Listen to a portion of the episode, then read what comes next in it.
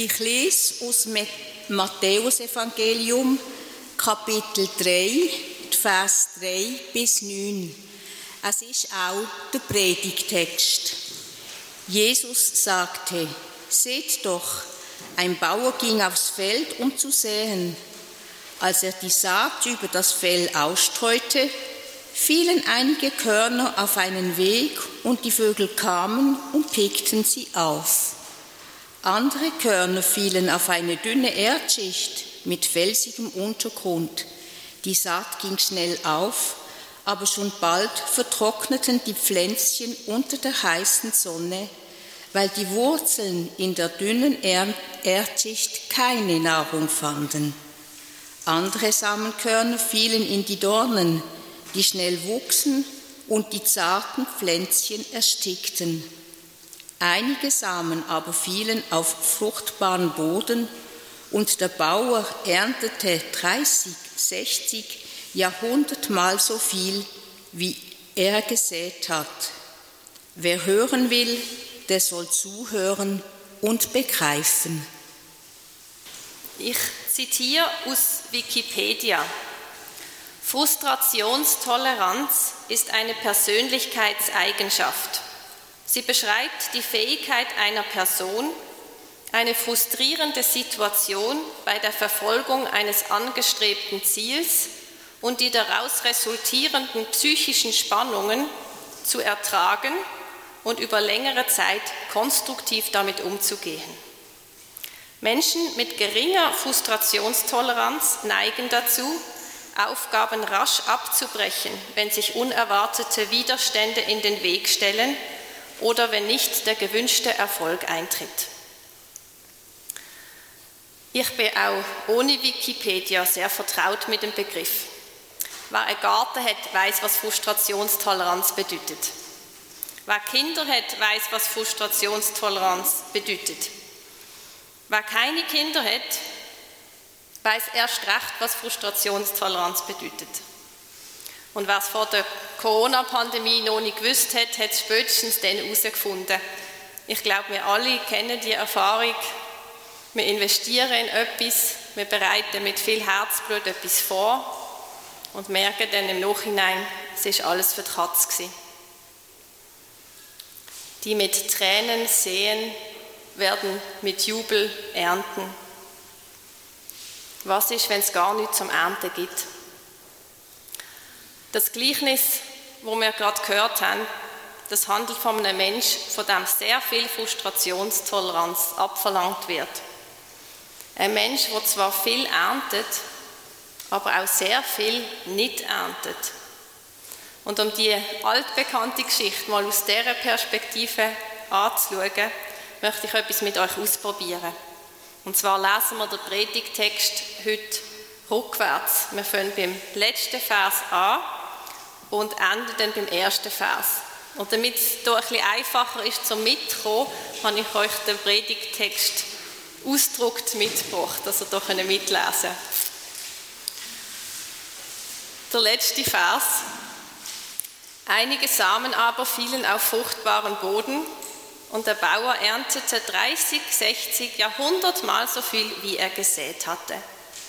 Wer hören will, der soll zuhören und begreifen.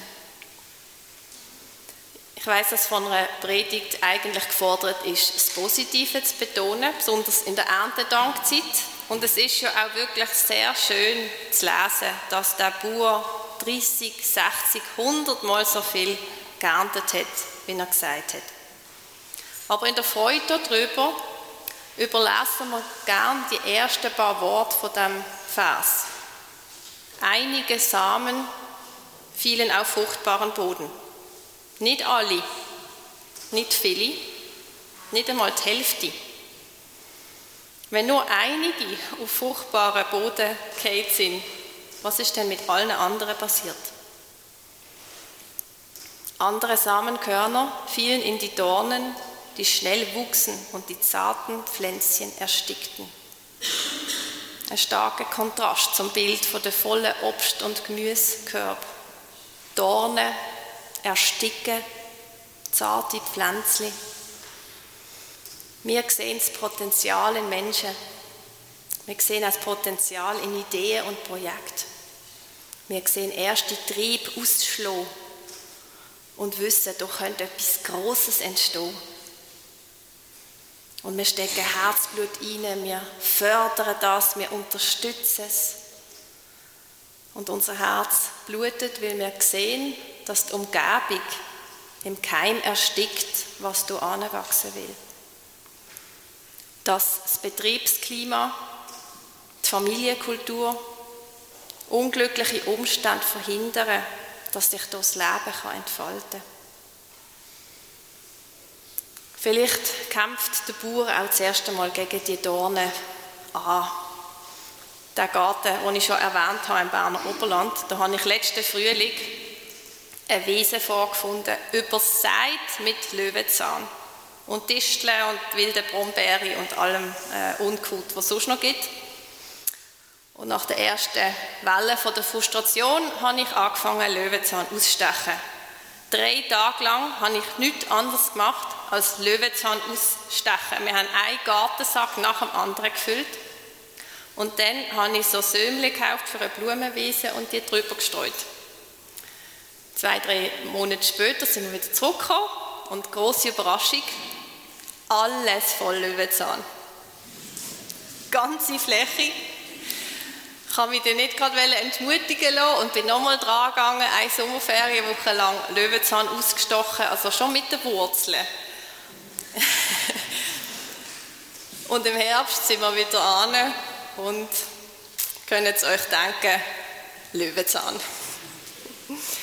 Der Gärtner, der dann mal kam, hat nur ein müdes Lächeln für unsere Bemühungen übrig gehabt und hat gesagt, wenn da irgendetwas anderes soll wachsen, dann muss die Erde komplett ausgewechselt werden. Da ist Hopfen und Malz verloren. Frustrationstoleranz beschreibt die Fähigkeit, eine frustrierende Situation bei der Verfolgung eines angestrebten Ziels und die daraus resultierenden psychischen Spannungen zu ertragen und über längere Zeit konstruktiv damit umzugehen. Manchmal muss der Bauer Dornen hinnehmen, damit leben lernen.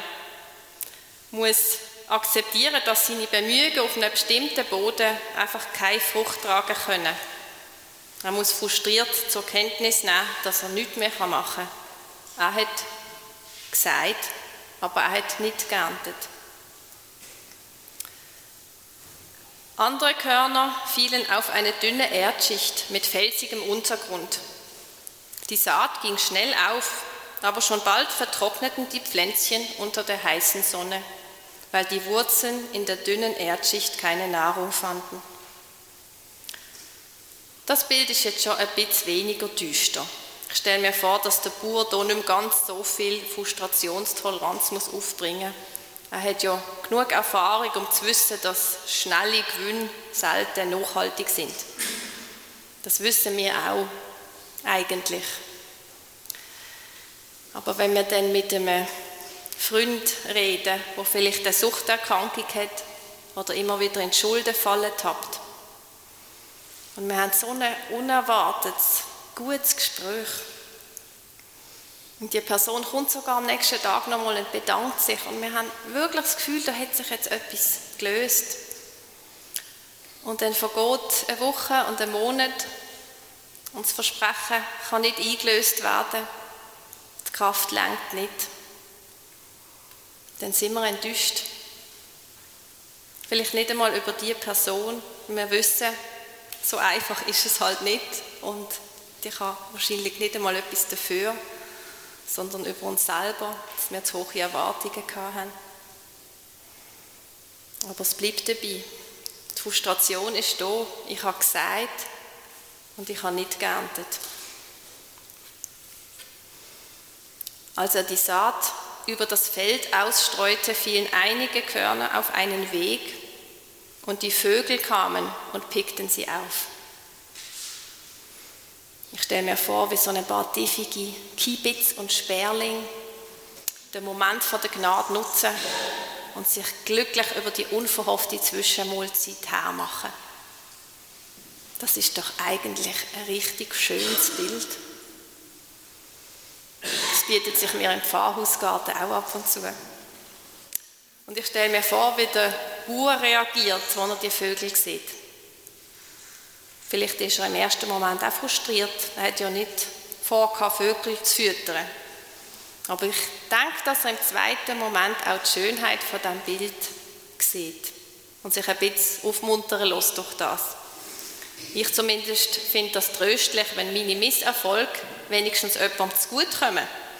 Ich habe dann vielleicht mein Ziel nicht erreicht, aber immerhin sehe ich einen positiven Nebeneffekt von meinen Bemühungen. Und als ich mir diese Szene so auf dem Feld vorgestellt habe, ist mir in den Sinn gekommen, dass ja die ganze Familie von Jesus selber sich so einen positiven Nebeneffekt auf einem Getreidefeld verdankt. Viele hundert Jahre vor seiner Geburt, nach der biblischen Überlieferung, ist seine Ur, Ur, Ur, Ur, Ur und so weiter Großmutter, eine Frau namens Ruth, auf einem Getreidefeld gestanden und hat gewartet. Sie hat gewartet darauf, dass die Arbeiter die Ähren zusammennehmen und zu Garben binden. Und dann ist sie übers Feld gegangen und hat aufgelesen, was übrig war, weil sie Hunger hatte. Und der Zufall hat es wollen, dass der Besitzer von dem Feld, ein Mann namens Boas, sie dabei gesehen hat und sich in sie verliebt hat. Und aus der Liebesbeziehung zwischen den beiden ist ein Kind hervorgegangen. Und das Kind ist der Großvater geworden vom König David, dem Ahnherr, dem Vorfahr von Jesus und seiner Familie. Ich frage mich, es würde mich wundern, ob Jesus die Geschichte von seiner Familie im Blick gehabt hat, wo er das Bild von den Vögeln so erzählt hat. Nur ein paar Kapitel vor unserem Predigtext sagt er ja genau von diesen Vögeln, seht die Vögel unter dem Himmel an. Sie sehen nicht, sie ernten nicht, sie sammeln nicht in die Scheunen und euer himmlischer Vater ernährt sie doch.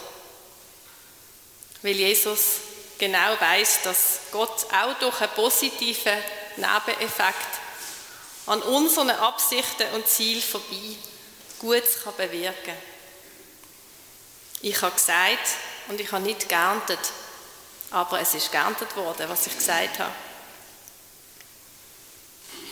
Ein Bauer ging aufs Feld, um zu säen. Der Bauer, der hatte ein Ziel vor Augen gehabt. Frustriert hat er im Verlauf von der Zeit realisiert, dass ein großer Teil von seinen Bemühungen keine Frucht getragen hat. Dass viel von seiner Arbeit vergeblich war oder nicht nachhaltig oder nicht das bewirkt hat, was er sich gewünscht hat.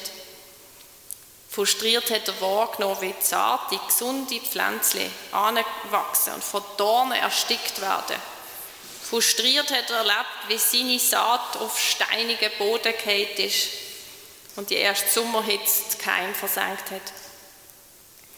Aber unser Bauer hat Frustrationstoleranz bewiesen. Er hat nicht aufgegeben. Und dankbar sieht er, dass einige Söhnchen auf fruchtbaren Boden gefallen sind.